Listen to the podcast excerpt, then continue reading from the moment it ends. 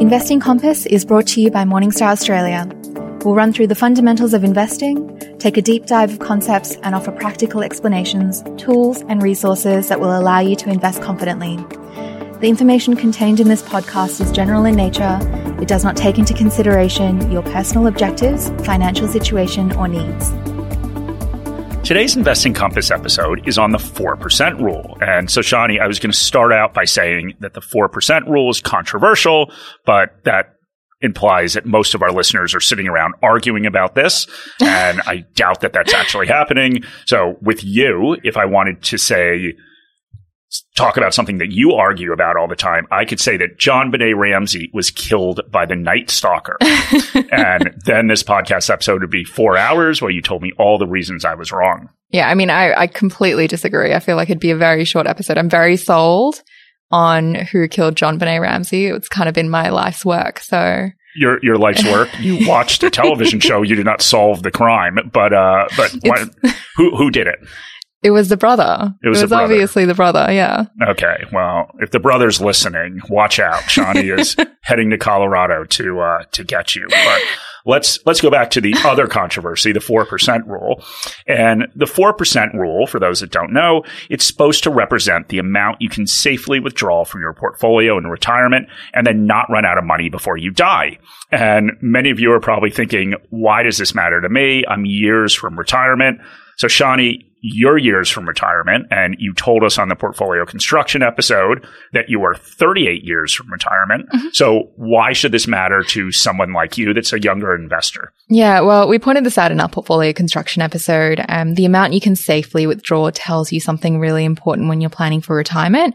Um, and what it tells you is how much you need in your portfolio in order to generate a certain amount of income. And this is a valuable way of looking at something far off in the future because a portfolio value can seem really abstract. People can't really picture what a $1 million retirement portfolio means, but they can picture what $40,000 a year means so this withdrawal rate matters when you're setting goals. The math behind uh, this is that you divide the amount of money that you'd like per year by this withdrawal rate. So if you wanted 100k per year to be generated from your portfolio at a 4% withdrawal rate, you can divide 100k by 4%, which equals $2.5 million. Okay, so let's dig into the practical application of the 4% rule. So, Shani, why don't we start out by going through in a little more detail that example you use in the portfolio construction episode? Yeah, so I used it to estimate the amount of money that I'd need to support my retirement. As an investor with a long time horizon until retirement, I'm not really thinking about taking money out of my portfolio yet.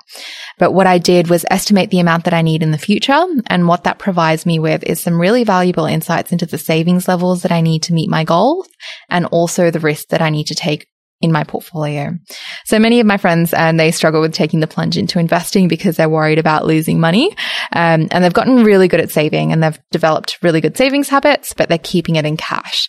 And I've always been a little bit more comfortable with investing since I work in the industry. But figuring out how much you need in the future can be an inducement to start investing. And this is because practically there's really no way to meet retirement goals if you don't move your money out of cash. So yeah, again, find, finding this number that you need is dividing the yearly income you need by the percentage withdrawal rate. In my case, I wanted 60k a year and used 4% as an estimate, which means I need a portfolio value of $1.5 million. Okay. And as Shani loves to point out, I'm a little bit further along in my investing journey, but I think at least I've still got ample time before retirement. And by doing the same thing as you, Shani, I've gotten comfortable that I'm on track to have the retirement I want.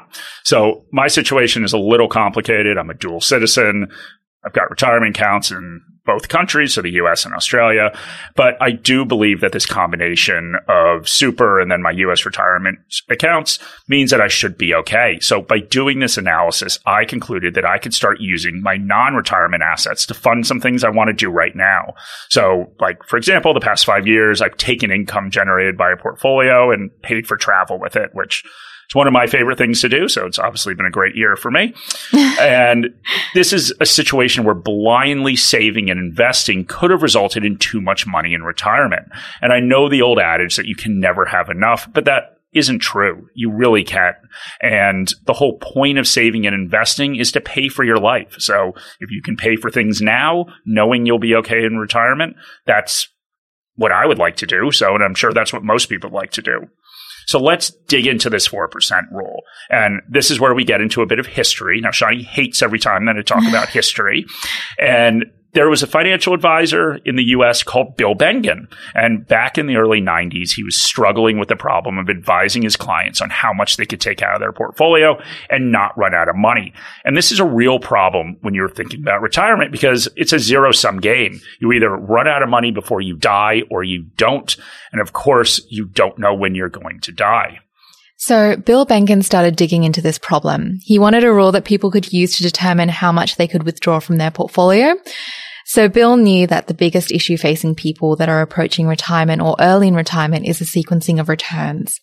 A bear market during those periods can have really adverse effects on your retirement outcomes because during these times of falling markets, you're taking money out of your account to pay for your expenses and you don't have time to save and invest to make up for the poor returns. Yeah, so knowing this risk, Bill naturally started his analysis by looking at the three biggest stock market declines up until that point. So this was the early 90s. So that's the 1929 to 1931 bear market, where the US market fell 61%. The 1937 to 41 bear market, where the market fell 33%. And the 73 and 74 bear market, where it fell 37%. So he ran scenarios where he took a 60 40 portfolio, so 60% in equities, 40% bonds, and looked at what would happen if someone retired every year since 1926 and what the outcome would be based on different withdrawal rates. So what this analysis basically did was showed the impact of different sequences of returns since all of the return outcomes would be different. So what he found through this analysis was that a 3% withdrawal rate gave you a portfolio that would last 50 years. In other words, you could safely fund a retirement without running out of money for 50 years, even if you had the misfortune to retire during a bear market. When he looked at 4%, he found that your portfolio would last 30 years and that in no period in the history of the stock market would anyone run out of money in less than 30 years, no matter when they retired. And that was basically the birth of the 4% rule. Now, before we dig into this rule, let's go through how it works. The 4% rule means that you take out in your first year of retirement 4% of the assets, and that's the money that you live off of. So if you have $1.5 million, as Shani used in her example, you would take out $60,000. Then each subsequent year, you can increase the amount you take out by inflation. So if you want to use a 2% figure for inflation, the next year you would take out $61,200. So easy enough but many people don't take inflation into account. The other thing that's important to note here is that this 4% withdrawal rate is looking at a period of retirement lasting 30 years. The reason I make this clear is because a lot of people in the FIRE movement, so that's financially independent, retire early, they look at the 4% rule and they apply it to a retirement when they're retiring in their 30s or 40s. So all I can say, and Shani has been witness to some of my rants about the fire movement, but all I can say is that if I was going to retire in my 30s, I would probably spend a couple minutes to read up on the assumptions that went into that decision. But anyway, that's, that's my mini rant. Okay. But moving on from that snarky comment, let's dig into the 4% rule a bit. So we should examine if it's still applicable and some of the assumptions that were used. So Bill Bengen came out in 2020 and said that he thought the 4% rule was actually too pessimistic. He claimed that it was based on the worst case scenario and incidentally, the worst time to retire would have been in 1968. And that was a market peak and when high inflation started. If you retired in 1968, you would go through a 14 year long bear market. But if you don't look at the worst case scenario and instead you look at the average withdrawal rate that allows your portfolio to last for 30 years at 7%, that's still fine. But we need to remember all of the studies that Bill did was back testing. In other words, he was looking at historical returns and this can be a problem for investors in 2021.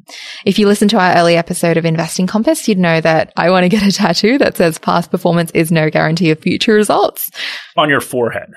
Yeah. You, you left that part out, Shani. You want to get that tattoo on your forehead. Yeah. Um, but anyway, let's, uh, let's think a little bit about what happens with this 4% rule in the future. So let's start with the fixed income part of your portfolio, which is assumed to be 40%. As we record this, the US 10 year treasury yield is 1.45%. And that is after it bounced a bit in the past month. That is really, really low. To put that into perspective, the average inflation rate in Australia between 2010 and 2020 was 1.9%. So in the case of that 10 year treasury bond, you would have actually had a negative real return over that decade. So with the yields on bonds so low and cash so low, it's safe to say that there aren't a lot of people that have a 60 40 portfolio. And if you do have 40% of your portfolio in fixed interest, where return comes from price appreciation, from falling interest rates and interest payments, we have record low interest rates right now, and you're getting almost nothing in interest. I don't know where the return's actually going to come from.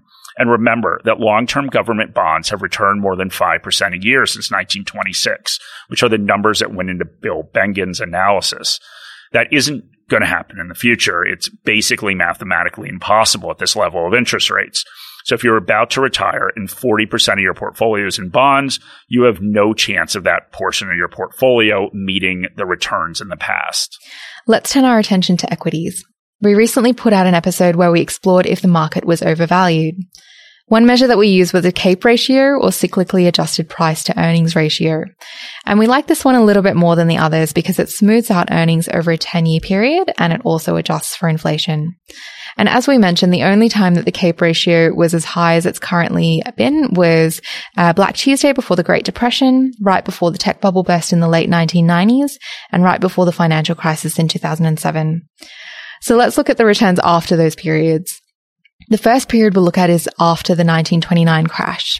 It happened in October 1929, but if we take the Dow Jones Industrial Average returns, because there was no S&P 500 at that time, from the start of 1929 for the next decade, the Dow Jones Industrial Average was down 51%. Let's look at the dot-com crash in the early 2000s. This time we can take the S&P 500, which is more of a representative index at the beginning of 2000, it finished at 1,447.16. 10 years later, at the end of 2010, it finished at 1,257.64. And that's a loss of over 13% over the course of a decade. That was, that was very specific, by yeah. the way. Thank you for not rounding that anyway. I'm really sorry, Mark. That's okay. Yeah. Um, so finally, let's look at the GFC. And it's important to note here that the GFC is included in that earlier time period we talked about, since a 10 year period from the dot com crash also included the GFC crash. If we look at the beginning of 2008, the S&P 500 was trading at 1,447. Notice how I rounded, which incidentally is around where it was at the beginning of 2000. 10 years later, at the end of 2008, 18, it was trading at 2,506, which represents a gain of over 70%. And that sounds like a lot, but that 70% was over 10 years, and the annualized return was 5.65%. So for all those people that keep telling me that equities return 10% a year and then give outlandish figures for the return on diversified portfolios, think again. At this level of interest rates for bonds, there is no way, in this case, literally no way, that we're getting anywhere close to the 5% return they've averaged since 1926. And at this level of valuation for equities, history has shown us that future returns are not going to be good. And one more thing to say about equities. Let's look again at the three places that you get equity returns from. It's dividends, earnings growth, and changes in valuation levels. Dividends as measured by yield are at close to historic lows and valuations are at historic highs and that leaves earnings growth to drive the majority of equity returns. And since the year 2000, they've grown at an annualized rate of 3.34%. So what is the answer here? Does the 4% rule still apply? This, of course, is impossible to know because the future is impossible to know. What I would say is that if you're retiring right now, it wouldn't hurt to be conservative and use a lower withdrawal rate. The one good thing to remember is that if you are retiring this year, you've benefited from an enormous run up during your prime earnings years in every asset class. So stocks, bonds, real estate. Your portfolio value and house value is way higher than it would be in almost any other time in history. And you don't get everything in life. 4% withdrawal rate and a highly inflated portfolio might just be a bridge too far. That doesn't, of course, mean that you can't take advantage of valuations and move more money into cash at this time to fund future years withdrawals. And if you're younger, you can still use that 4% rule as a way to estimate how much you need in your portfolio to generate a certain level of income in retirement. And this, of course, is a key part of setting goals. When looking at the required rate of return to reach that goal, you should take into account the valuation levels mean and what they mean, at least in the near term. Return levels are likely to be below historic returns.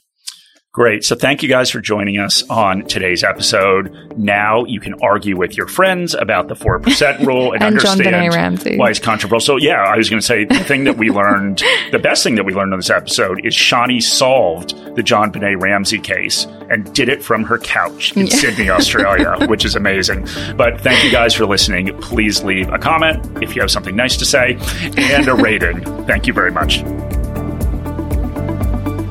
Any advice is general advice prepared by Morningstar without reference to your financial objectives, situation, or needs. You should consider the advice in light of these matters and any relevant product disclosure statement before making any decision to invest.